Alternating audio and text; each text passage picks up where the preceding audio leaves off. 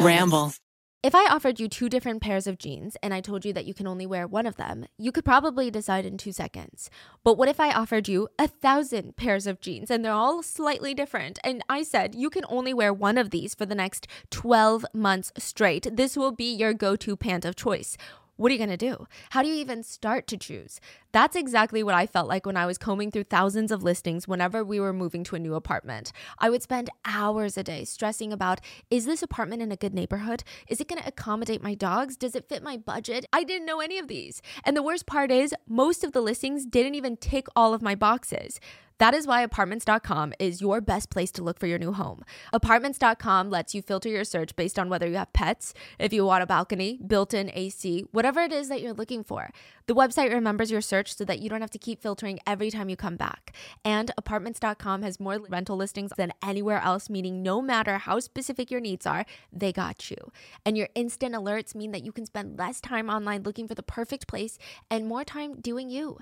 So if you're looking for a new place to call home, head over to apartments.com, apartments.com, the place to find a place. Bada bing, bada boo. Welcome to this week's mini-sode of Rotten Mango. I'm your host, Stephanie Soo, and welcome to part two of Erica and Benjamin Sifrit, the Hooters Killers couple. Just to give you a quick refresher, in part one, we talked about Erica and Benjamin. Erica is daddy's little girl. She's got severe problems with her insecurities, possessiveness, drug abuse, anxiety disorders, OCD, as well as this intense need to want to control her husband. BJ, her husband, is indeed very hard to control. He is an ex Navy SEAL that got kicked out essentially for trying to injure his fellow comrades. Like he tried to run them over with his car. He also can't get an erection unless he's thrill seeking. He will literally rob a Hooters and then masturbate right after because that's the only thing that gets him off. The couple rarely have sex because BJ's just not that into it. So the two of them, they get married within three weeks of knowing each other, which is kind of crazy if you ask me. And boom, they have two pet snakes named Bonnie and Clyde. They've got a cobra named Hitler after their role model, so you really know where this episode's going. They're racist, they're unpredictable, they're angry, and it's hard to understand who's the one in charge. Erica is unreliable and she's wanting everyone to believe that she's just this small little girl bullied by her ex Navy SEAL husband. But I want to say more clues point to the fact that she might be the one in charge. Like she might be the one calling the shots. Whatever the case, both of them are incredibly dangerous, sadistic, and homicidal. So now the couple, they're on vacation in Ocean City, Maryland. They're abusing drugs, getting drunk. They meet this really nice couple in the bar named Joshua and Jeannie. Josh and Jeannie actually paid for Erica and BJ's bus fare because they didn't have it. And BJ and Erica, they thank them by inviting them over to their penthouse suite in the Rainbow condos and promptly accuse them of stealing Erica's purse along with 200 pills of Xanax, a $15,000 yellow diamond, amongst other things. Which, I mean, this doesn't make sense at all. Because this couple, Josh and Jeannie, they have been nice to them all night long. They're not the type. But more importantly, Josh and Jeannie's stuff was searched, and Erica's purse, which is a pretty big bag, was nowhere near on them. I mean, BJ even made the couple strip down naked to prove that they stole it, but they couldn't find Erica's things it's pretty clear to every single person in that room, even at the time that this is happening, that Josh and Jeannie did not take Erica's purse. So, regardless, BJ takes Erica's gun, orders the couple to get naked, and then has them run into the bathroom. Josh and Jeannie manage to run in there and slam the door shut and lock the bathroom door, preventing BJ and Erica from entering. BJ's on the other side of this bathroom door trying to cajole them into coming out. He's like, Come out, it's okay, let's talk about it. I'll put the gun away. Erica runs downstairs. She said that she was freaking out allegedly. And if you guys remember part 1, Erica is not the most trustworthy person. So it's it's I don't even trust her with her own emotions. She said she was freaking out allegedly and is trying to find her purse so that BJ can calm the fork down. She said she knew that something bad was going to happen because she could see it in his eyes, which to me is confusing because she's the one that instigated the whole thing. Remember, she's like, BJ, my purse is gone, my stuff is gone, what are we gonna do? All my cash is gone, my pills. And he got so riled up, he whipped out her gun. But as she's downstairs, she's suddenly claiming, Oh, I'm so panicked. I need to de escalate the situation. I need to be the freaking peacemaker or something. And while she's searching for her purse, she hears boom, boom. She knew what the sounds were. I mean, they were gunshots. So she runs back upstairs and welcome to version one of Erica's story. This is the first time she tells it. She said she runs upstairs screaming at BJ. No, no, no, what the fuck did you just do? and BJ's trying to kick the door open, shooting through it, trying to kill Josh and Jeannie. And she claims BJ was aroused by the fact that Josh and Jeannie were in there begging for their lives. Something about their screams were turning on her husband. I mean, their pleas, they're begging for, you know, survival was something that BJ was just so into. He couldn't get enough of it. Now, it's said at this point, Josh and Jeannie manage to open the bathroom window and they're screaming, Help us, help us out the window. It's 3 a.m., nobody's listening. They're just trying to get somebody's attention. BJ seemed like he almost wanted Erica's approval before he did something, or maybe he wanted the decision to be theirs. Do you know what I mean? Where you're committing a crime, you don't want to be the only one, so you're kind of roping everyone in. You're like, no, Stephanie, I don't know what you mean. I don't commit crimes. You're roping everyone in. You're like, we should do this, right? Like, I don't want to be the only one that makes this decision. So maybe it's that, or maybe she's the one pulling the strings. It's hard to say because he leans on the door and allegedly he says, Hey, I'm just gonna fucking waste them. Is that okay? So I don't know if you guys play like Grand Theft Auto, but I think waste them is just a really weird mm. way of saying kill them. I see. Like a really disgusting. And I'm not saying video games are linked to violence, but I'm just saying that's the only place I've really heard it. So he's like, I'm just gonna fucking waste them. Is that okay? Is that okay with you? To which Erica, this two seconds ago. She was screaming downstairs because I need to find my purse and I need to be the peacemaker. Two seconds ago. She looks at him and responds, just fucking do it. She was nonchalant. She said, You got them fucking naked. You put a gun to their heads. Just fucking do it then. Get it over with. And that's her story? Yeah. Like she told it like yeah. that?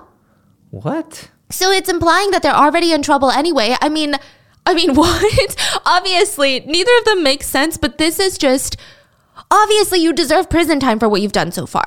But no, that doesn't mean you might as well. Might as well commit a double homicide. That's not what that means.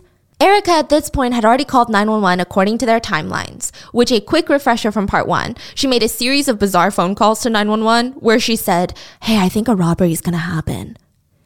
But she's she claims she's scared. She claims she's hiding, but she's not whispering. She actually doesn't sound scared at all. She seems calm and not that bothered. So they've already called the police. The couple believe the cops are already on their way. Why not just kill them?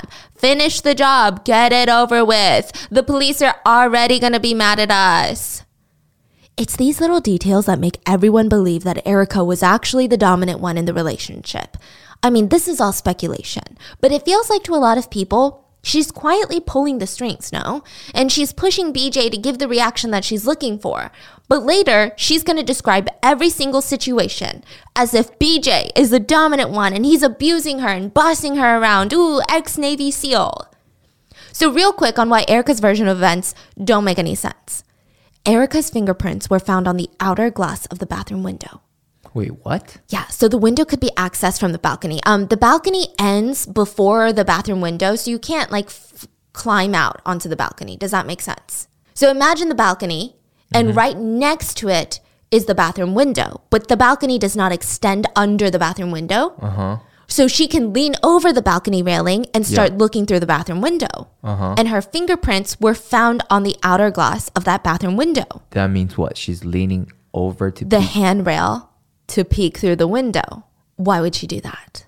To see if they're dead. Or the police theory was that Erica's outside, peeping through the bathroom window, oh. telling BJ where to shoot through oh the door. God. So the bathroom is pretty big. It's not a powder room. It's not just like a straight linear, you know, section. Uh-huh. It's got a uh-huh. hot tub in there. It's like a double vanity. It's a relatively big bathroom. Yeah. So you're going to need some guidance if you're just shooting blindly through the door. Oh my gosh. So BJ's just shooting through the door, trying to hit Josh and Jeannie. Erica is most likely looking through the window, guiding him. I mean, that's what the police think. But then, cue the record scratch. Forget everything we just talked about because Erica has a new story to tell. Welcome to version 2. In version 2, everything is a bit different because Erica claims BJ has been waiting for this moment. Oh, yeah, he's been talking about wanting to kill someone for a while now. I mean, just two weeks before their vacation, BJ came up to me and he said, Hey, babe, random question. Can I kill your entire family? And Erica obviously was like, Let me think about it. No, I don't know what she said. I'm hoping she said no, but I won't put anything past her. BJ allegedly told her he wanted to kill her parents, her grandparents, and her wealthy aunt.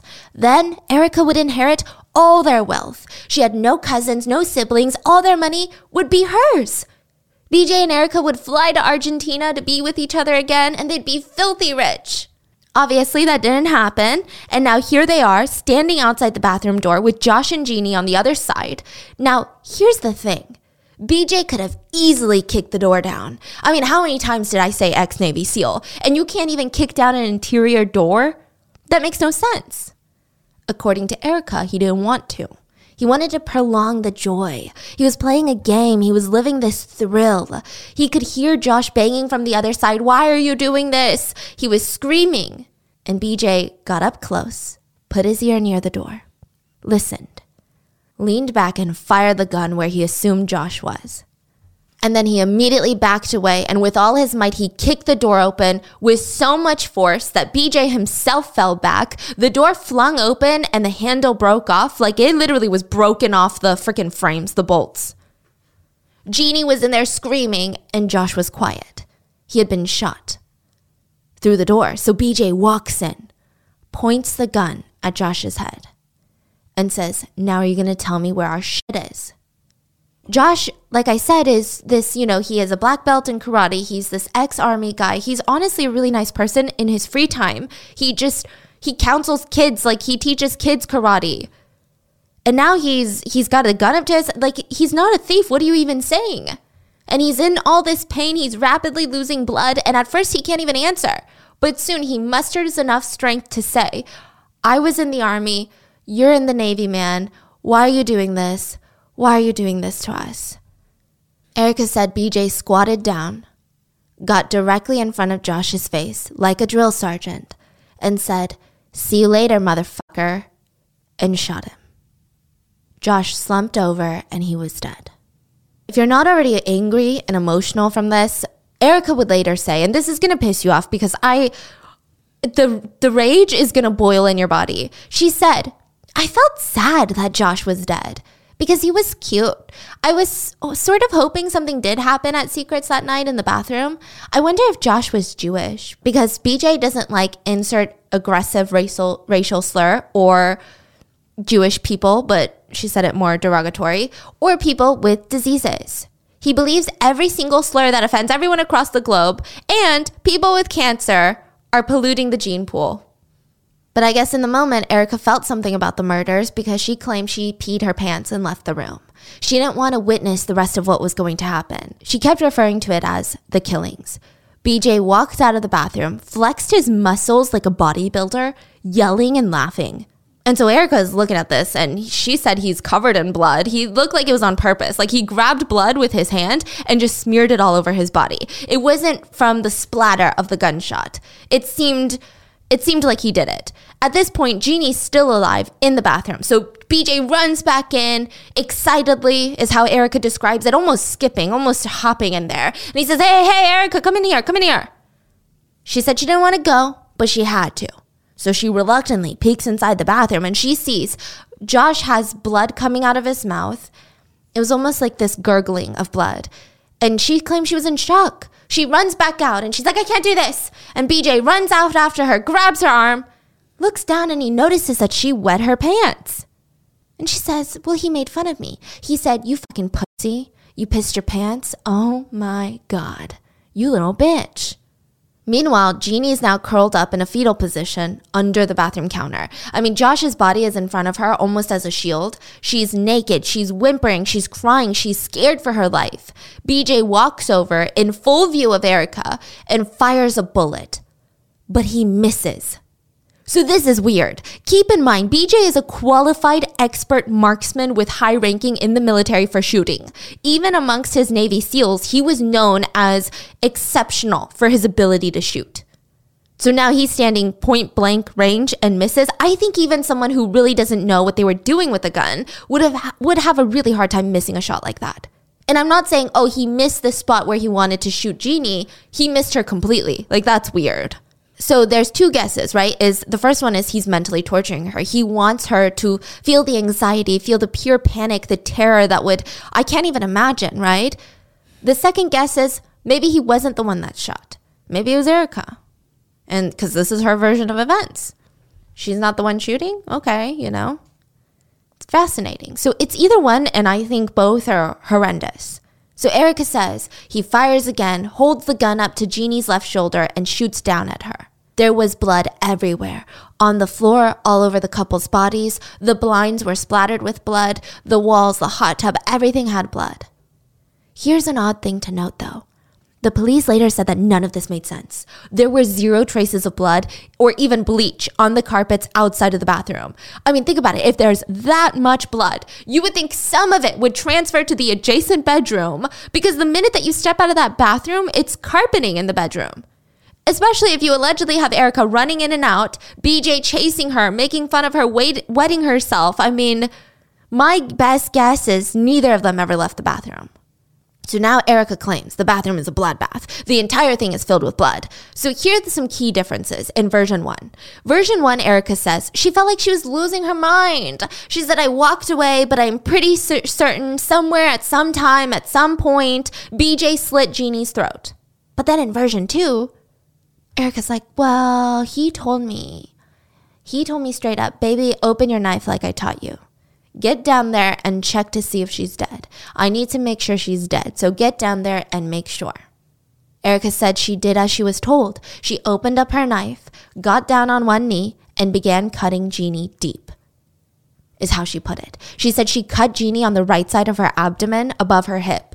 And Jeannie started bleeding so profusely that the blood got all over Erica's clothes. But she kept going. Interestingly enough, even as Erica is describing version 2, this this graphic, bloody, brutal scene of her cutting into another woman for no reason at all, she showed zero emotion to the police. None. She never said, "Oh my god, I had to do it. I was forced to. He made me do it." She never said it was the worst thing ever. I felt so bad, but I was terrified for my own life. She just was emotionlessly telling it. She also ended it with, "Well, I thought Jeannie was dead because she didn't move when I cut her." I mean, that's so strange. If somebody asked me to check some, if someone is dead, I don't think I would check by cutting into them. So she cuts into this other human being. She gets up and she's still worried about the damn freaking purse. I am sick of this. I am so sick of her. I'm so sick of her freaking purse. She's like, oh my God, where's my stuff? What do I do? BJ allegedly looked at her and calmly said, with a little sly smile, look under the bed. Huh? Oh Erica oh rushes out, seemingly not leaving another drop of blood on the carpet outside, lifts up the blanket hanging over the edge of the bed, and there it was, staring back at her, her missing purse. This is what Erica claims. She thinks BJ hid her stuff under the bed to mess with her, to insinuate that he probably did this so that the two of them could be so upset with Jeannie and Josh and try to kill them. Which I don't know to me, it's like if hiding your purse makes you kill someone, that's a personal problem. That is not a purse problem. That's a you problem. But let's say that made sense. The rest of it doesn't make sense because the police investigated, and you know how much space there was between the floor and the bed. It was half an inch, half an inch of space. I, half an inch. I mean, to the police, to a lot of people, it just seemed like Erica's making up whatever things come to mind to throw as much blame onto BJ as possible. So it's they're saying it's almost impossible to hide it yeah, it's almost it's literally physically impossible to hide your purse. And then right. second of all, you said that you were covered in blood. There was blood-soaked bathroom. You kept running in and out of there. You checked under the bed. You got no blood on the carpeting. Right. To so even check under the bed. That was a made up story then. Yeah, it's definitely not true. But she's trying to throw it onto BJ of like, he hid my purse. He's the one that set this whole thing up. He's the one that put into motion all of these events. So now version one and version two of the rest of what happens remains pretty consistent. They're like, we need to get rid of the bodies. Holy shit. Uh, Erica said BJ ordered her, bring me some garbage bags. He, this is how she describes it. She said that he was so pumped up. He was like yelling at her, barking orders. He was like, give me some garbage bags, you little pussy. Like just really jacked up. So she runs downstairs. Again, seemingly no blood anywhere. Brings the trash bags. And he looks at them and he looks at her and says, They're white, you stupid bitch. What am I going to do with white bags? They're fucking white. Go get me the black ones. So Erica's standing there covered in blood, with her little urine patch because you can see that she peed herself through her pants, running up and down the penthouse. And now she's tasked with finding black garbage bags at four in the morning. She claims she really didn't want to do this. She said, Beach, I don't want to leave. I can't leave. I'm too scared. I can't even drive right now. Please, I'm so scared. I don't want to leave. Go get some black garbage bags now. She's leaving the apartment? Yeah. She said it wasn't a choice, it was an order. So she drove to a local dollar store and found black garbage bags. Apparently, she went in with the same clothes covered in blood, the one that she peed herself in, went to a dollar store that was apparently open all night. I mean, I get it. It's Ocean City, but it's a tourist spot. I still think it's highly unlikely. I mean, this isn't Vegas. Even in Vegas, I don't even know if dollar stores are open at 4 a.m. Maybe they are. Yeah, but more importantly, you're yes, walking around with blood soaked clothes. Exactly. So the idea that nobody nobody said anything, nobody saw anything, nobody later reported, oh my god, I saw this woman. Yeah. I mean, nothing. It's like 4 a.m. She said she comes back with these freaking garbage bags. And I don't think that the police found any receipt. I don't even think she gave them a specific dollar store that she went to. She was like, I don't know. I was like losing my mind, obviously, because of the murders. I was just driving around and I found a dollar store. Anyways, Erica's story continues as follows. When she gets back, BJ is butt ass naked. He's holding two knives that she bought him for Valentine's Day. He had gotten the bodies in the tub, and he asked her, Are these the first dead bodies you've ever seen? Why don't you take a minute? Look at it. It's a pretty sight, ain't it? Just take a minute and look. No, no, I'm going downstairs. Yeah, it's probably better anyway, because if the police come, then you need to be down there and you need to distract them so they don't come upstairs. Erica claims she knew what BJ was about to do. He was going to decapitate the victims. I don't know how she knows this. I don't know if he told her. I don't know if he had talked about it before, but she said she knew. So she's like, I don't want to see the decapitation. I gotta go. So she runs downstairs terrified and she claims that she sat there like a baby. She rocked herself back and forth, holding herself, scared to death. I mean, again, very suspicious story. Erica said after comforting herself, she heard BJ scream her name. She runs up, and BJ is standing there fully butt naked, holding two decapitated heads Josh's detached head in one hand, Jeannie's detached head in the other, and the rest of their bodies were in the bathtub, the headless bodies. BJ's smiling, and it was this evil, evil smile. And he says, Erica, will you take my picture? Get your camera and take my picture. I'd like to send this photo around to my buddies. Erica felt sick, so she claims. She said she screamed, You asshole, don't call me back up here again. Again, a very strange reaction to this type of, this type of thing. BJ yelled after her, You baby, you big, big baby. I can't believe you're missing this. I can't believe you're not watching me do this right now. So Erica runs back downstairs and starts crying and comforting herself. She said she would occasionally go back up to check up on BJ and he was smearing blood on the walls like he's an artist. Like it's almost like she's describing these horror scenes. Every time she pops her head in, he's painting the walls with blood. And he's like, Isn't that cool? It's like the movies. Then she'd go downstairs and then she'd come back upstairs and suddenly he was dismembering people. Then she'd go downstairs and she told the police that another time that she came back up, BJ had taken Jeannie's head, inserted the water spout into her decapitated head, grabbed her headless corpse, and participated in necrophilia. She claims that he forced her to watch. So then she runs back downstairs and he kept calling her back up. And in her version of events, it just it just seems like he's just doing so much things in the span of like a couple hours which I'm not doubting that these things didn't happen or that they need to pay for every single crime that they committed. I, I am all on board on that. But I'm just doubting that Erica wasn't involved to the degree that she claims. To me, that just doesn't make sense. Mm-hmm. So she runs back up and she sees that BJ has completely dismembered the bodies. He's already placed the arms and the legs into the plastic bags, and Jeannie's torso was in a bag, but he's struggling with Josh's torso. He's like, I need help. You need to help me put this in a garbage bag. And she's like, I, I, No way. I can't help you with that. Beach, do it yourself. I'm not touching that. So she watches BJ, and I quote, pick it up like a sack of potatoes and place it in a garbage bag. That's what she said about Josh's torso. And while she's standing there, according to her, he walks over to a garbage bag, grabs a leg. You know how if you were to get a wooden board mm-hmm. and you're playing karate and uh, they you kind of ram your knee through it to break the board in half. Yeah. He did that with his foot. So he kicked through this detached leg and he broke the bone in half like a piece of wood. That's what Erica claims. And he asked her, Can we have this for dinner? What? I want you to cook this. No, no way. Erica said to her knowledge, BJ never cooked the body or drank any blood from the bodies. But it's just a really weird, like, I can't imagine. Listen, I don't trust Erica for what it's worth, but I do feel like this is something that's so bizarre to make up. It would just be, it would just be weird. Mm-hmm. Who even makes this up? So, anyways, BJ grabs his navy bags and they're made of canvas. They're larger in size and they're stronger than plastic. They need to put the trash bags in there so that nothing popped out, leaked, or poked out. Because, you know, garbage bags, imagine you sitting in a garbage bag. Like your limbs are going to bust open and th- it's going to fall out. So he's packing up the body parts into his ex Navy bags, which is just terrifying to think that this is someone who was protecting our country at one point and now he's killing citizens, just killing people. Erica said that she looked around the bathroom and it was a horror movie. She couldn't walk anywhere without splashing blood. There were organs floating in the pool, inside the hot tub, in a pool of blood, body parts all over the place, blood on the walls, the blinds, the countertops, tissue like not not actual tissue but body tissue everywhere red everywhere the sun is coming up, the red is shining brighter, and by now it's around six in the morning. They need to get all the body parts into the Jeep and they need to do it fast. They need to dump them in a grocery store. That's what BJ said. He said in high school, he used to work in a grocery store.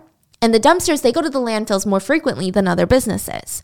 And you would expect a lot of scents coming from a grocery store dumpster. A lot of rotting food, rotting meats, a lot of flies, a lot of maggots. So they put them, the body parts, into the army bags. And then they had these big plastic storage tubs. You know, the ones you get at the container store or like Target, which who brings those around? That makes people feel like this was planned in the sense of not specifically for Josh and Jeannie, but anyone that they could find.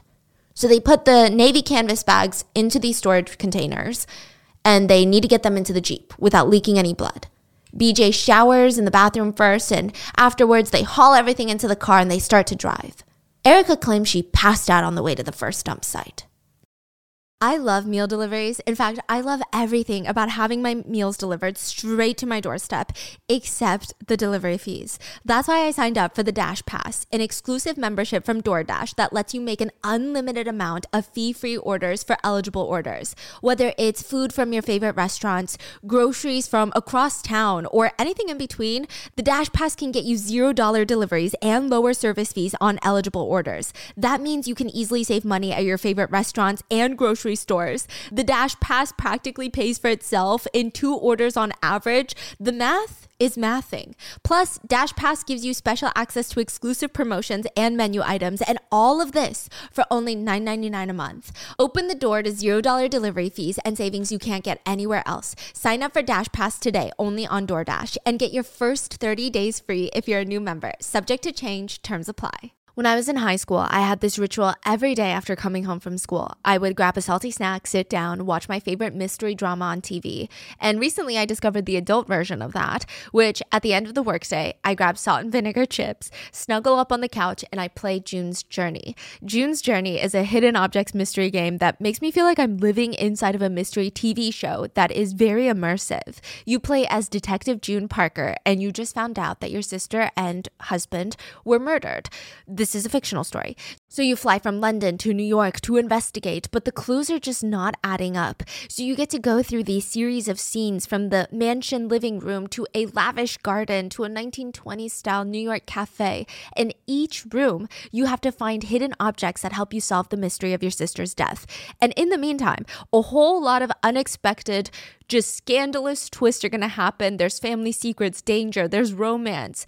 I love traveling all over the world with June. Currently, I'm exploring Paris in the 1920s. Because the game is set in the 1920s, it just has the most aesthetic game design ever and it's so cozy. Whenever I need a break from the suspense, I can pause the story and head over to my private island Yeah, they give you a private island and you get to customize it however you want for you. I love cottage core mixed with that old money vibe with a huge mansion and a luxurious garden and even like this train rail. June's journey is the best way to unwind at the end of a long day or just to take a break in the middle of the day when I feel overwhelmed. I can escape all of my problems and turn into Detective June. Discover your inner detective when you download June's Journey for free today on iOS and Android.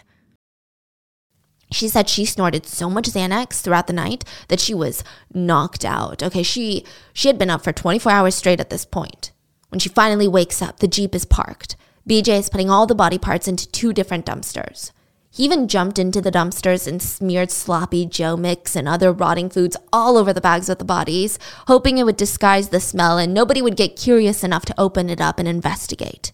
Erica said at one point BJ hissed at her, Get your ass out of there and help me. She refused. She's like, Nope, I'm going back to sleep. So she's she's kind of explaining it as if like eh, aren't I an amazing person? I didn't even help. I don't know what's worse, the fact that you can even sleep right now? That's that's almost worse. So she goes back to sleep. When he's done, he jumps into the car and he's like, "You know where we are?" "No." "Delaware." "I'll bring you back here tomorrow so we can go shopping. They've got some good outlets out here." At one point, BJ told her, I've never been that excited in my life. What do you mean? What are you talking about? Sexually, you know? So they get back to the condo and BJ takes a four hour nap. And Erica, she'd already slept the entire car ride, so she's not sleepy. She's anxious. She's trying to clean what she can downstairs, but that, she, that smell of blood was getting to her. She was feeling nauseous. She shook BJ awake. We need to clean now. It's starting to smell. You need to get the blood out of here. So BJ smoked the most productive drug in the world marijuana, okay? And he went upstairs. And he's not that in he's not in a rush at all. They still had another week left at the hotel. No need to be frantic, no need to freak out. We still got 6 whole days to clean the bathroom. Easy peasy. They had gotten rid of most of what Josh and Jeannie's things, but Erica wanted to keep a few things. Trophies essentially their IDs, their social security cards. She claimed BJ wanted to keep a few things too, like Josh's ring, which he put around a chain and gave to Erica to wear. So she wore Josh's ring like a necklace. He even allegedly dug out the bullet that he had killed Josh with so that he could save it. And it only gets worse because the cleanup process is not sick in the sense of, I'm sure there's a lot of cleanup, but sick in how they do everything. So they go to the hardware store and they start buying these supplies, which Erica complains about. Yeah, she's complaining. She's like, the, the supplies were too heavy. BJ made me carry them up to the penthouse like he always does. And she's saying this as if she's getting sympathy points from the police. Oh, you know, even with groceries, he would just sit on the couch and I would have to bring them all in. We threw bleach on the floor of the bathroom and it was so intense, the smell of bleach, that I threw up again. There were still organ and tissue particles everywhere. So I didn't want to help BJ. You know, this was all his doing. I thought I should really work on my tan. Back home, Erica would go to the tanning salon every single day. But the new, you know, but now the past 30 hours were so rough, her tan was fading and the world was ending. So she went out onto the balcony to sunbathe. To sunbathe. She said it only took a few hours for BJ to clean the bathroom, and after sunbathing, when she walked in to check the progress, it only looked like somebody had a bloody nose or something. It didn't even compare to what happened. Which, side note, all the bloody Clorox wipes, the tissues, the body tissues, the organ pieces, they just threw it in trash bags and down the trash chute of the apartment. The next day, they go to Home Depot to get paint for the walls and the new bathroom door. And through all of this, Erica claims BJ forced her to take pictures of everything. And she was too scared to say no to him. He was just acting so crazy.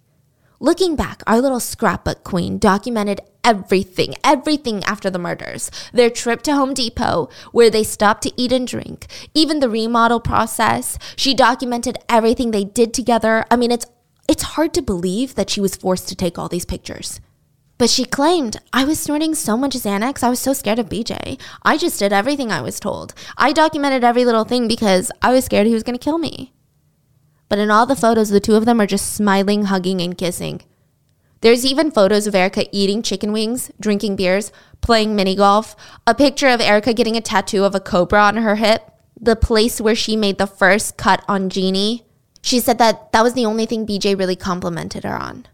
He always, you know, looked down on her and said that she was overweight, even though she was like 95 pounds. Said that she was fat and ugly and had weird hair, but he always complimented her on her tattoo. There's even a picture of Erica and BJ, each of them with a giant pile of crab legs in front of them. That photo was taken only 20 hours after the murders.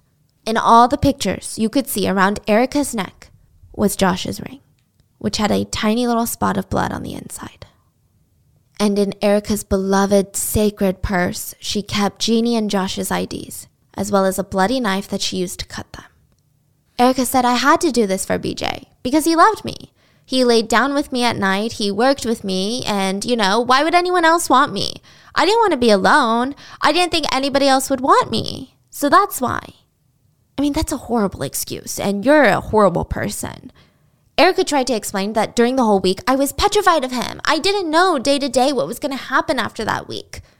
So, of course, everybody's got the burning question of why didn't Erica just leave? I mean, this sounds so dumb and so infuriating. Why did you not just leave? She had this to say One time, BJ told me the true way to hurt someone, and it just stuck with me, okay? He said, if you want to hurt someone or there's someone that you hate, you just go and kill their whole family so that they have to live without them. And he said that he was going to film it all. You film yourself like torturing their family and then you mail it to them. You mail them the tape and they have to live with this and without their family forever. And they have to watch the way that their family died being tortured. So obviously, I was scared that BJ would torture my parents. And that's why I went to Secrets Bar. And that's why, you know, Secrets Bar, the place that Josh and Jeannie were there helping out the couple, and that's how they met. She said that's why she went back there to eat hot wings and crab legs and wore Josh's ring around her neck because she was so terrified. I mean, after the murders, the two of them are having a wild time in Ocean City. They're even kicked out of clubs for being so wild. Erica even waved her gun at the security guard when she was kicked out. She's screaming, spitting, shouting, I'll kill you! I'll fucking kill you! I'll kill you! She thought the whole ordeal was hilarious. She was laughing after being kicked out of secrets. And that's when the couple run into a guy named Todd. Todd was also drunk, and the three of them, they hit it off. They seem like old, long lost, you know, long lost friends, which is something that happens to everyone when they they're drunk it seems. And they're like, "Hey Todd, want to go hit another bar? Here, follow us. We can drive." So the three of them they pile into the Jeep, but on the way to the bar, the Jeep gets a flat tire because BJ is so freaking drunk. And he's like, "Oh shoot, we got to put on the spare. I've got the spare in the trunk. We got to go do it." So the three of them are standing there with this spare tire on the side of the road, and they're all so drunk that they can't even put on the spare tire. So Todd's sitting there thinking really hard. We can't call the police. No, we can't. We can't call AAA. No, we cannot. Because we're not supposed to be drinking and driving. That'll get us in trouble. Okay, we can't ask for a friendly passerby because what if they see that we're drunk and we can't change this? And then they're going to call the cops. Oh, everyone's just going to call the cops because we're drinking and driving. What's wrong with people? Wait, I remember. I have a close friend that lives nearby. Oh my God, I can just call her to come help me. So he calls his friend Karen. And she knew right off the bat that Todd was drunk. He's slurring his words, and Karen isn't really a partier like this. I mean, she was annoyed, but at the same time, she's thinking, if I don't help, my friend is just stranded. Like my drunk friend is just stranded. Okay, fine, I'll come. So she pulls up in her car next to the Jeep, and immediately she's probably shaking her head. Todd, you are so freaking drunk. What the heck? He's not only slurring his words, but he's cross eyed, he's stumbling. Karen sees the other couple with Todd, and Erica, the woman, she was very drunk too. She's giggling and stumbling all over the place with Todd. It seems like the two of them are some sort of like middle school kids drinking for the first time. Karen is so over it. BJ, the other couple, seems to be less drunk. I mean, I guess that's nice since he was the one driving, but he still seems pretty drunk. Karen helps BJ change the tires, while Erica and Todd do nothing to assist, and they're just giggling. Hey, what's your name again? Karen. Well, thank you so much, Karen. Can we at least buy you a drink for helping us out? Please, I feel so bad. Sounds nice, right? But Karen just felt uneasy about the whole thing. It just felt off in some sort of way. She said it felt like BJ and Erica, they would seem completely out of it and drunk one second and stumbling and hee hee ha ha. And then the next moment, they would talk to each other very briefly, but it seemed completely coherent. She just felt unsettled. She just had this gut feeling something was wrong that there was something crazy behind this couple's eyes. Um, sorry, I'd rather not. I'm pretty busy. Todd stumbled over. Come on, Karen, let's just go get one drink, please, just one. Todd, you really don't need another drink. Let's just go home. I'll take you home, Todd. No, please, Karen, let's just go with them. Even Erica and BJ are joining in on begging her. They kept saying things like, Come on, just one drink, just one drink. And Karen's annoyed, but she felt like there was no getting out of it. Okay, fine. Yeah, just one drink. All right, guys? All right. Karen was anxious. I mean, it's past midnight now, and she finds herself driving to a place called Fish Tales for a freaking drink with these strangers and her drunk friend. And the whole car ride there, she's thinking, one drink, and I'm freaking out of there. I'm skedaddling. Are they sharing rides? No. So the Jeep is going with the three, and Karen's alone. So at Fish Tales, Karen said Erica whipped out her little camera and starts taking pictures of everyone. She was directing, Come on, Karen, get in there with Todd and BJ so I can take your picture. Karen said at no time did it seem like BJ was insisting Erica take the photos. It seemed like Erica was doing it all on her own, directing everyone. She seemed eager to document the night. At one point, Karen noticed BJ had a bloody lip, some blood stains on his lower teeth, and swelling near his chin. She didn't notice it earlier because it was, you know, it was dark, fixing the flat tire, and now she's sitting across from him. Hey, what happened to you?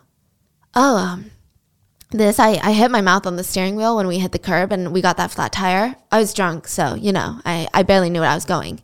Okay karen was so over it. I mean she was so sick of these reckless horrible people. Besides she was going to hawaii in two days. She wanted to get out of there. She needed to pack. She needed to clean the house she ordered a drink but she didn't even touch it instead todd ended up drinking her whole glass okay well you guys should probably call a taxi you guys are in no shape to drive erica looked at her with a pouty face Come with us then. You can drive us.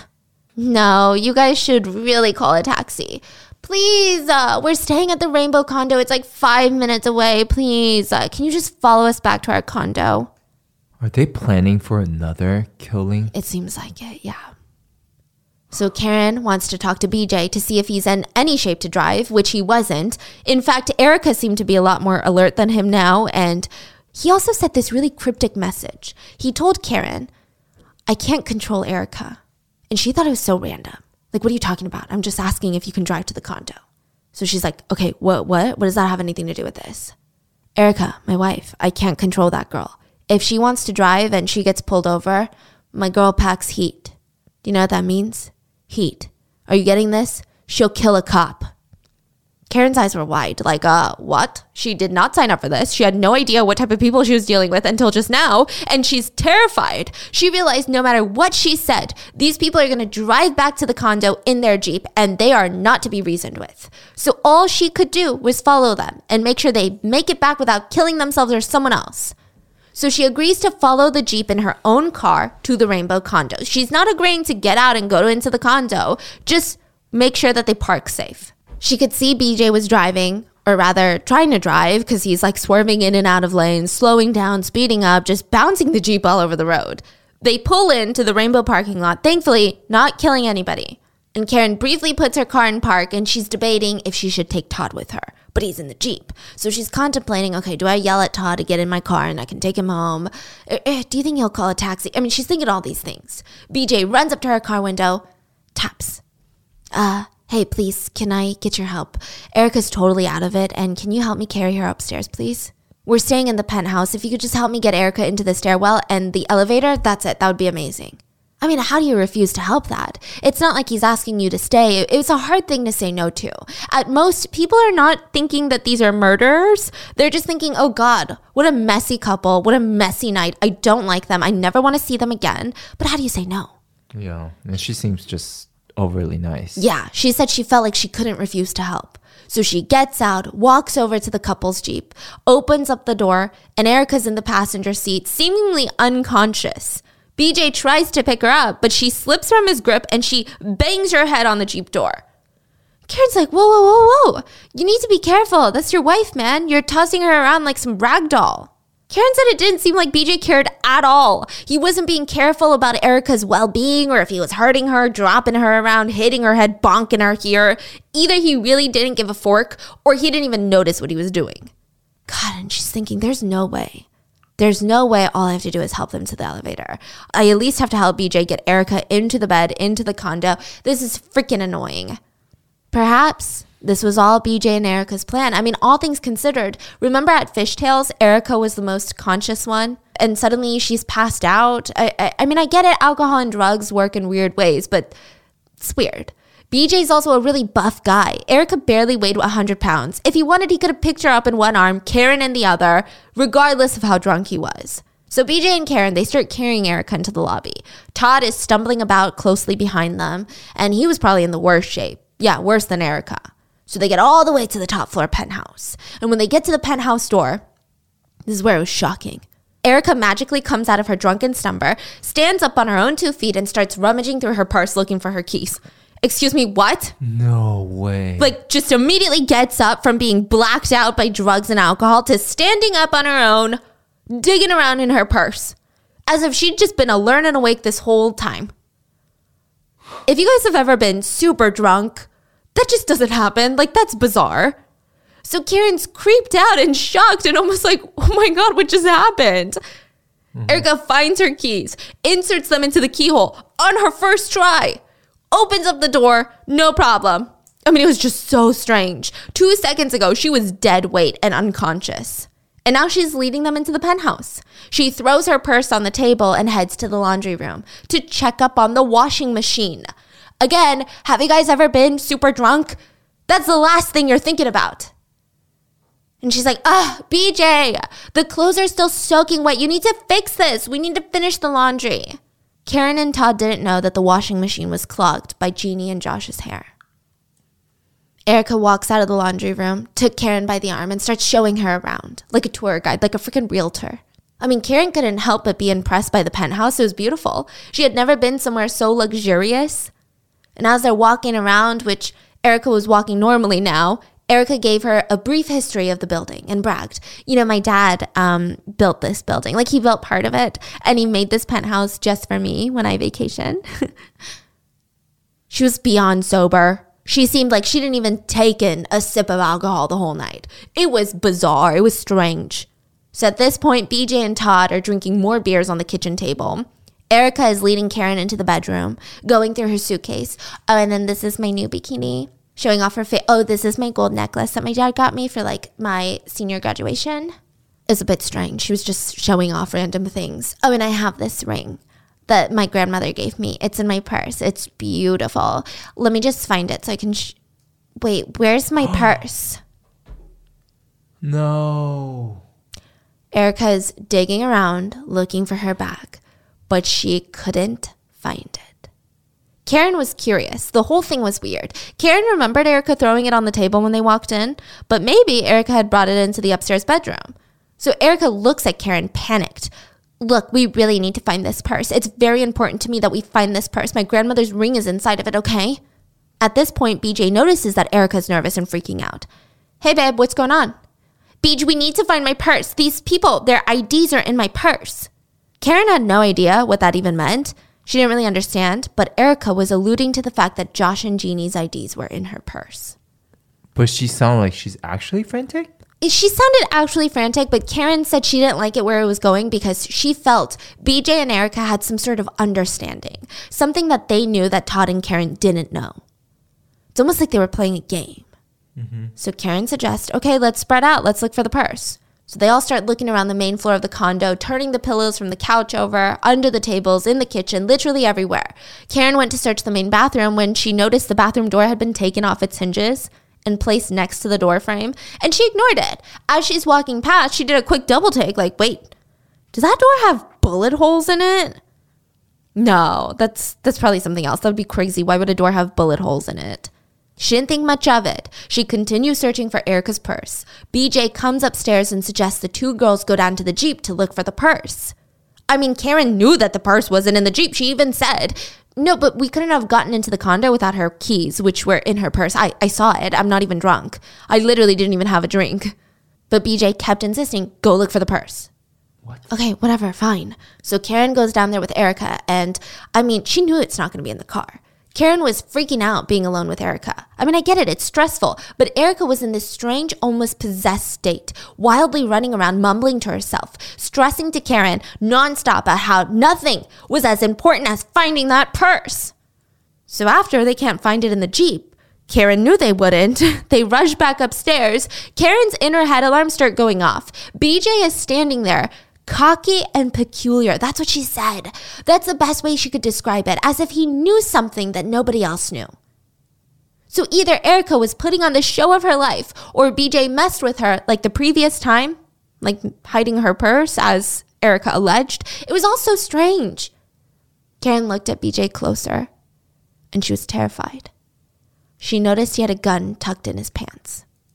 Now, here's what's interesting Karen is not the type of person where you could tell she's scared.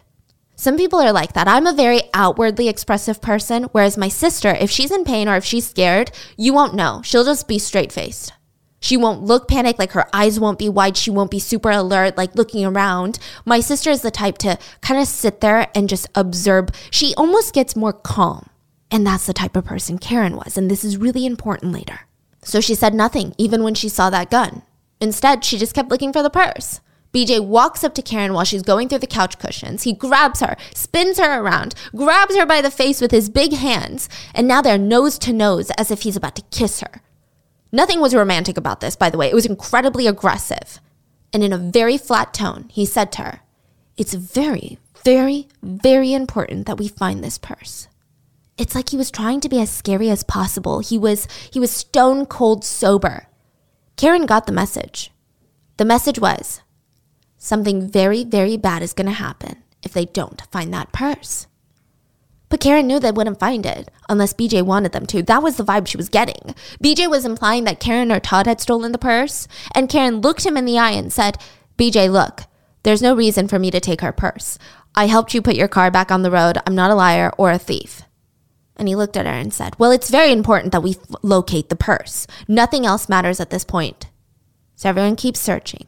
BJ's getting angrier by the moment, stomping around, mumbling things to himself, making sure that Karen and Todd were, well aware that he had a gun. In fact, he took it out and he never pointed it at them, but he would just kind of whip it around in the air.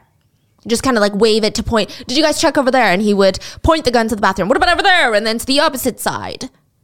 Todd was still drunk, but he was sober enough to realize that his life was at stake. So he's kind of clumsily stumbling around near Karen and staying quiet.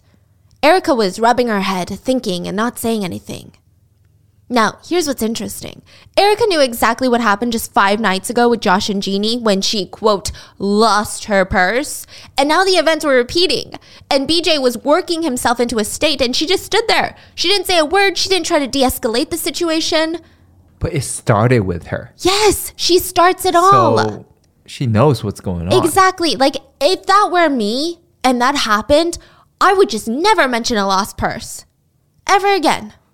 Yeah, but but that's why this leads me to think that she's the one that wanted them to Exactly. be, in that know. state. So BJ turns to Karen and Todd angry and says, If you're ripping us off, we've had other people try ripping us off. If you've ripped us off like the other people who were here, I'll do the same damn thing to you that I did to them. And his eyes move across the room to the bathroom door that's off the hinges with the bullet holes. And he continues his speech. Those people were bad people. I'm ridding the earth of bad people. They came into my place and ripped me off, and no more will they do that. And he's waving his gun around. Everybody back downstairs to search now.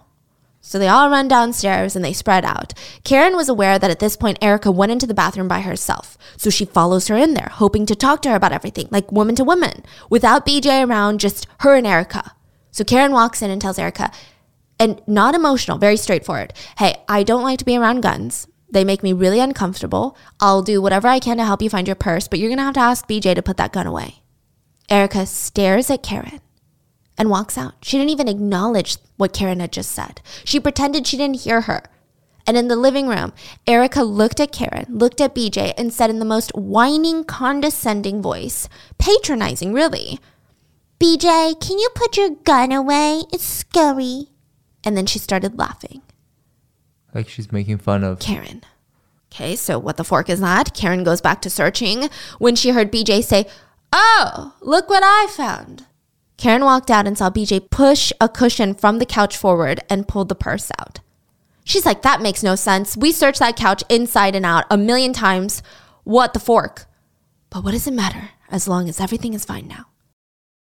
I don't really like doing chores around the house, I'm gonna be honest with you, and I especially used to hate doing laundry. It was just one of my more tedious tasks. It takes so much time, and I often feel tempted to not even bother sorting out my clothes. But I've been trying to motivate myself to get a lot more organized, and I finally found a way to make doing my chores so much more interesting, so much more engaging. And that's by listening to audiobooks on Audible. You guys know me, there is nothing like playing a good psychological thriller. So obviously, that's what I've been listening to. I'm currently listening to The Housemaid by Freida McFadden. The main character, Millie, is out on parole and she's desperate for a job. She doesn't have any money. She's living out of her car and she gets this opportunity to be this rich family's housemaid. Millie agrees, even though there's just something really strange about the Winchesters. Especially the wife, Nina. She just seems to love finding ways to make Millie's life very difficult. The family is hiding something, and Millie is hiding something, and there's just so much tension between Millie and the husband.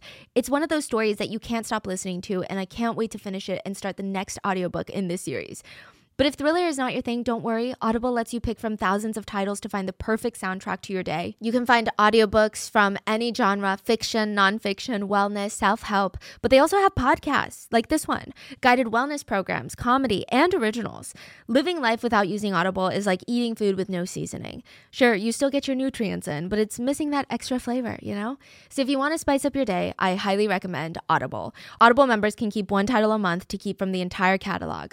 New members can try Audible now free for 30 days. Visit audible.com slash rotten or text rotten to 500 500. That's audible.com slash rotten or text rotten to 500 500 to try Audible free for 30 days.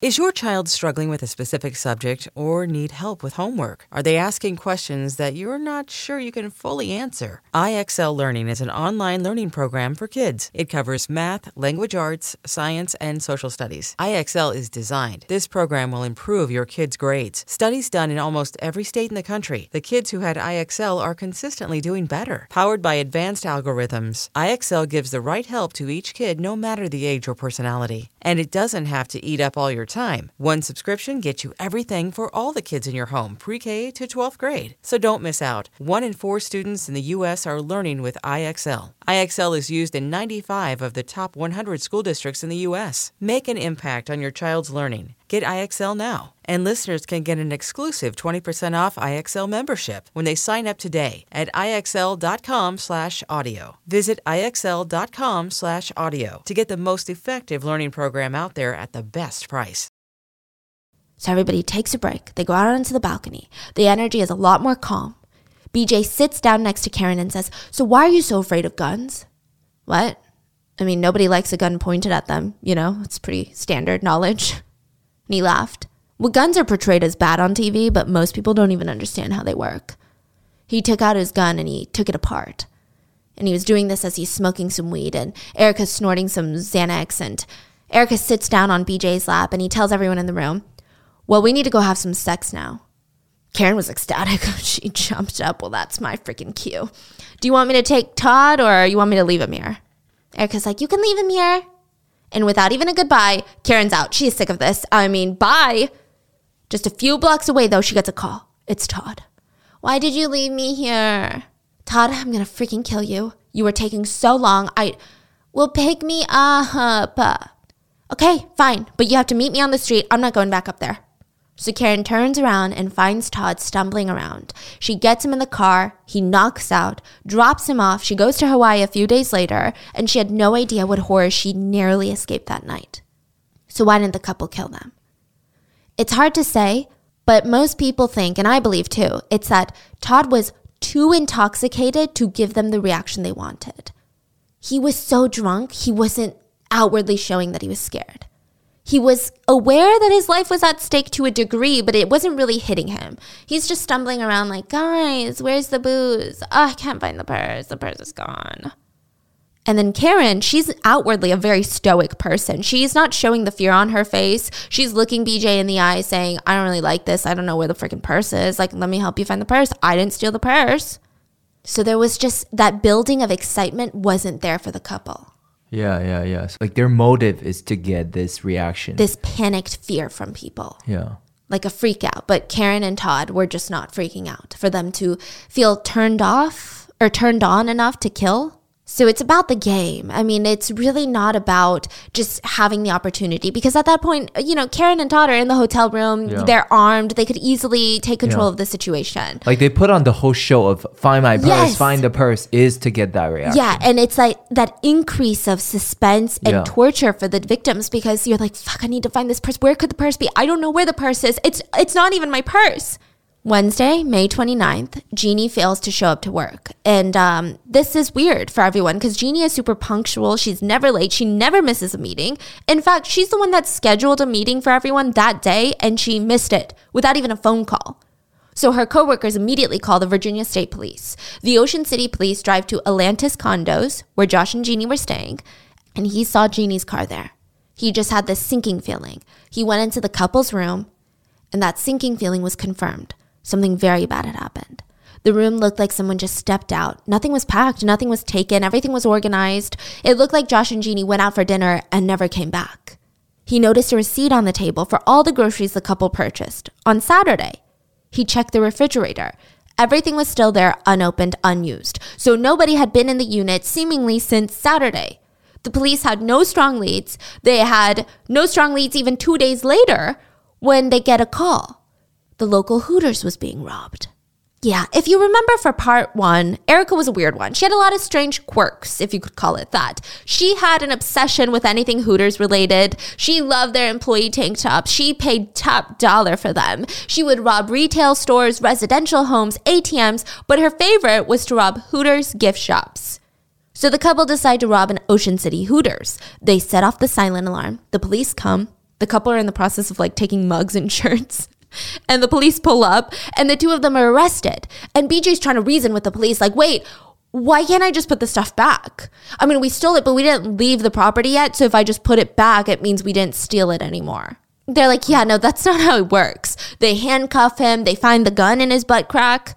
The couple are a fan of sticking really powerful weapons in between their butt cheeks. So Erica knew that they were busted. She starts panicking. Officer, officer, I have anxiety problems. I haven't taken my meds and I need it. I need you to get it for me from my purse.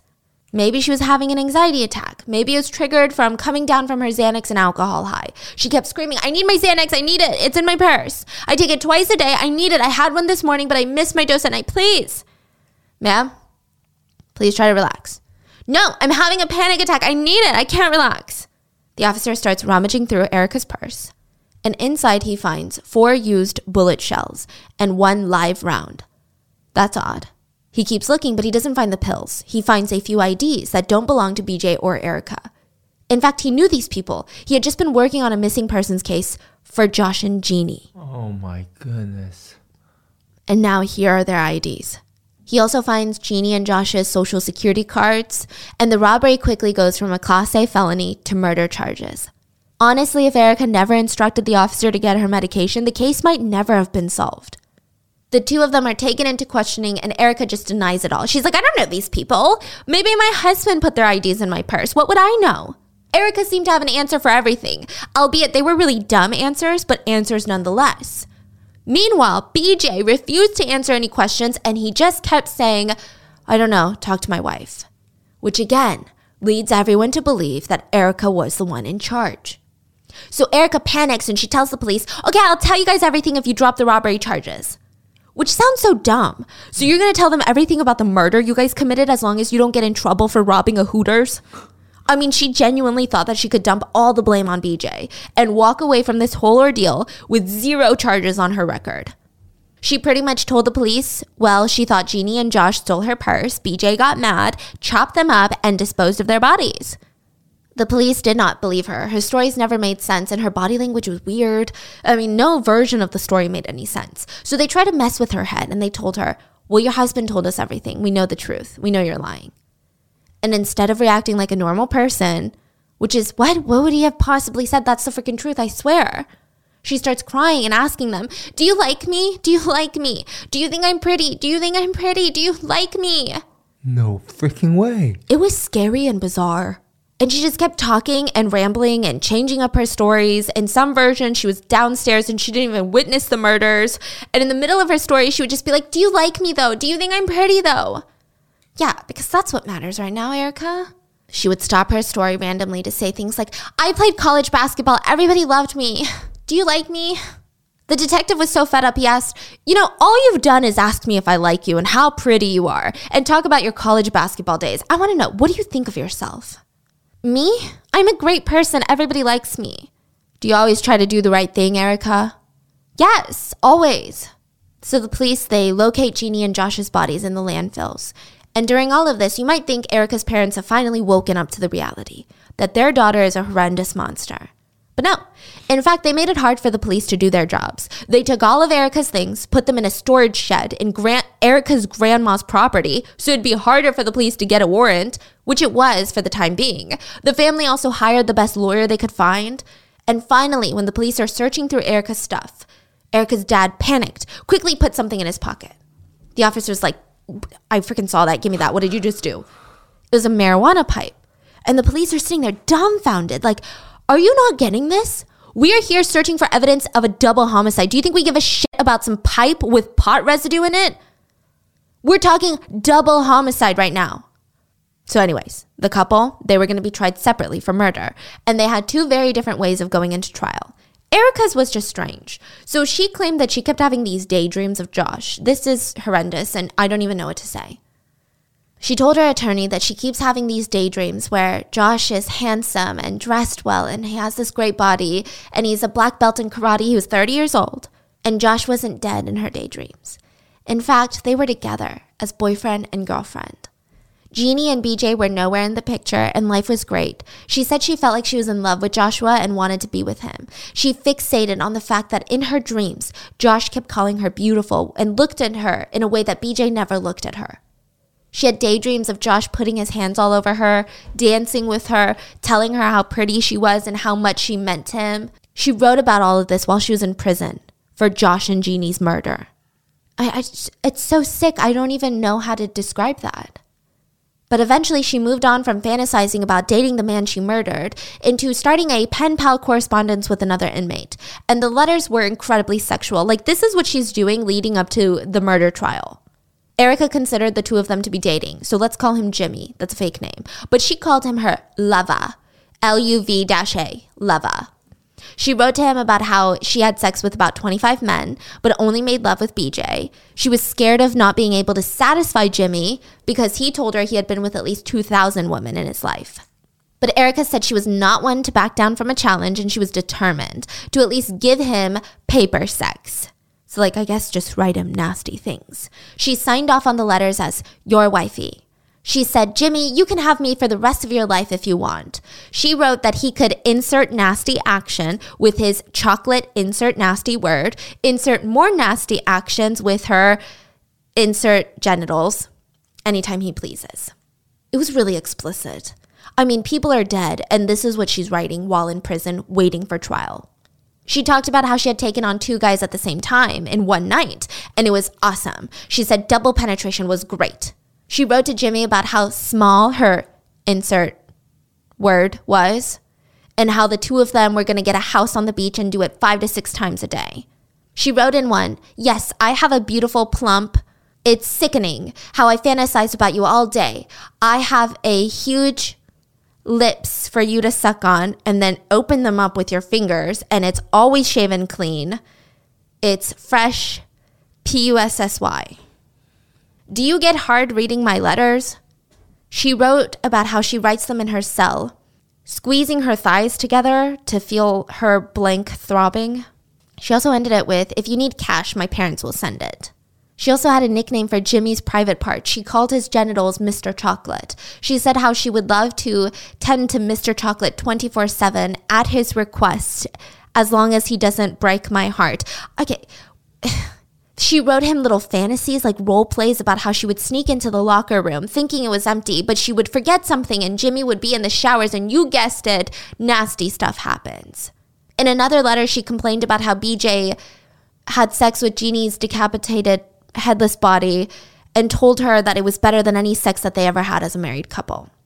So BJ's trial starts first, and he testified. So he testified, and he mainly focused on the Navy. How during Navy SEAL training, you're brainwashed into becoming a robot, that you only perform the most gruesome, gory tasks without even batting an eye. He said that the Navy screwed him up. He never explicitly stated that SEAL training was the reason or for the fault of what happened, but it was heavily implied so there's a lot of Navy SEALs out there that do everything in their power and literally do the most dangerous things in the world to protect us and our freedom. And this guy is like, yeah, that's the reason I killed people in a bathroom on vacation for no reason at all. He also stated how Erica was negatively impacting his career. She would always have breakdowns and stop eating and not being able to function and not go anywhere or do anything.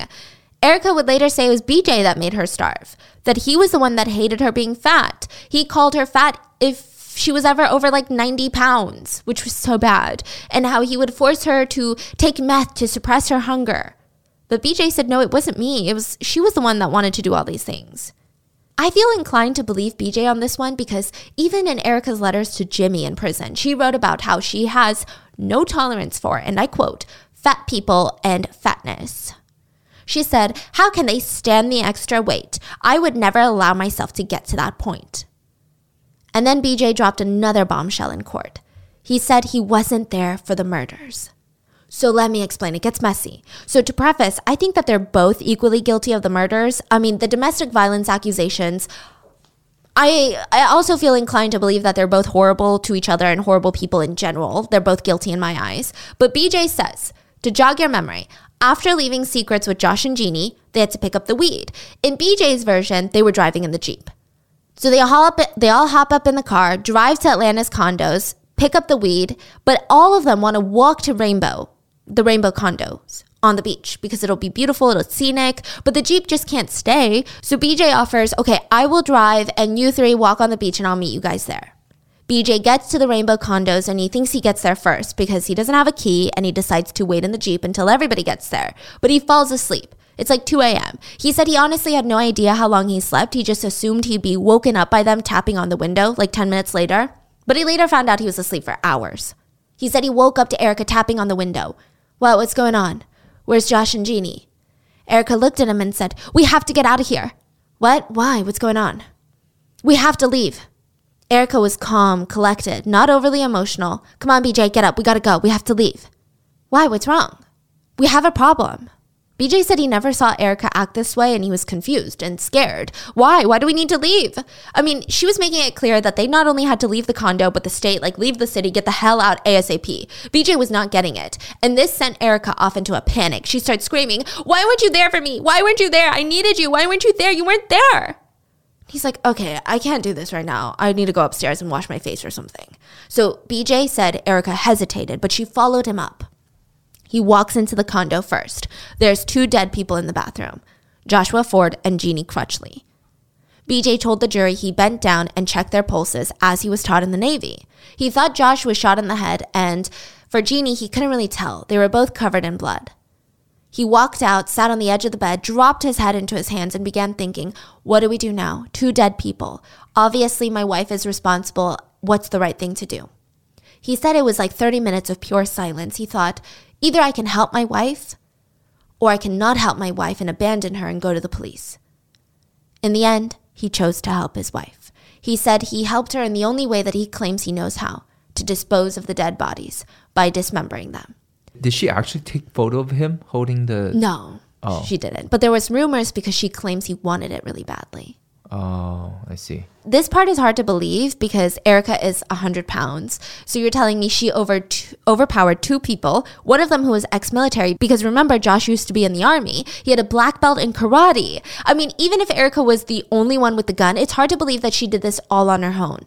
Mm-hmm. I don't know. Maybe she caught them by surprise, but it still doesn't make sense. Yeah, because the second uh, girl, Karen, yeah. was she called to the court or? What, yes, I believe so, but okay. it wasn't really related because. Right, but I would believe her event of the uh, exactly, her story of, which of BJ event. is there. Yes, exactly, and the way that they tr- treated them, I would say it's probably how they treated the other couple too, right? Yeah, agreed. Yeah. So I think BJ was there. I don't think yeah, he was. So asleep. he's lying again. But according to the jurors, he seemed very credible. I know. That doesn't mean he's necessarily telling the truth. It just means that he might believe his own lies or he's better at lying. Mm-hmm. So BJ was convicted of second degree murder in the death of Jeannie. Shockingly, he was cleared of all murder charges against Joshua Ford. I mean, it's shocking because it makes zero sense. If the jury believes part of BJ's story, which they apparently did, then they believe that he fell asleep in the Jeep and was woken up by Erica, his wife, who killed the two people, right? But mm-hmm. according to the jury, BJ is responsible for Jeannie's death in some way. So does that mean Jeannie was alive when he walked back up into the penthouse? So she just waited for 15 minutes while Erica ran down to get help? She was just waiting around to be killed? Or maybe she was too injured to run or call for help? I mean, it's a strange, strange conviction. So now it's Erica's turn. This starts June of 2003, her trial. Erica does not take the stand because her legal team realized she had already confessed to the police various different versions. Even the fact that she told the police she told BJ to just fucking do it. I mean, if she took the stand, it was the perfect opportunity for prosecutors to show off how much Erica lied. The jury found Erica guilty of second degree murder for Jeannie and guilty of first degree murder in the death of Joshua Ford. She was sentenced to life in prison plus 20 years. BJ was sentenced to just 38 years in prison. So BJ filed for divorce from Erica in prison in 2010. He's eligible for parole as of 2021, but thankfully they rejected it. Erica will be eligible for parole in 2024. While in prison, Erica's cellmates consider her the roommate from hell. They said that she goes into deep details about the murders, and she allegedly told them it's fun to wear the jewelry of her victims. She allegedly told them that she has no remorse whatsoever, she doesn't feel like she did anything wrong, and they said Erica probably killed more people. So, one very chilling theory that the police have is Erica kept mentioning their trip to Chile to get Xanax, and she said that BJ and her really bonded on that trip. It just insinuated and felt like there was a lot more going on in Chile, like they killed more people. I mean, the fact that there was no blood found outside the bathroom, it makes you think that maybe they had a process to it. Maybe they already had everything they needed, such as the black garbage bags. They had a plan, a system that they used, how to clean the blood in a way that it was contained in one area. Also, in later letters in prison, Erica would refer to BJ as her serial killer ex, which just reinforces this horrifying theory. Erica told her cellmates allegedly that she had to contain herself from laughing anytime her victims' families would speak out in court. Well, I hope she keeps that same upbeat energy when she gets denied parole in two years, because it does not seem like she will get out anytime soon. And I hope that is a good laugh. Well, I guess never say never though, because the justice system is pretty messed up. Have you listened to our Mel Ignatow case yet? Maybe she will get out. And that is the very disgusting story of Erica and Benjamin Sifrit. It's fascinating because what some people will do with the comfort and privilege that they grow up with is just weird. She had nothing she ever needed in life. Her dad bought her like $15,000 diamond ring. She had her parents' support. They were involved in her life. They weren't just throwing money at her, they cared about her. Yeah. Maybe too much. I also think it's really strange that do you think I'm pretty? Do you like me? Like that's her go to place when she feels like I'm backed in a corner. That's so odd. How do you explain that kind of behavior? I think she never really had any situation where she had to face consequences. Maybe she feels like her attractiveness and people always like her, so they never really are harsh to her. Mm, so yeah. in that moment where finally someone is being harsh to her and backing her in a corner, she's like, wait, wait, wait, do you like me though? Maybe like that's how she does it with the parents. Yeah. Like, do you love me? Yeah. Do you do you guys still lo- love me though? Do you like me? Oh my God, I, I ask that all the time. what are your thoughts on this one? And I will see you guys on Wednesday for the main episode. Bye.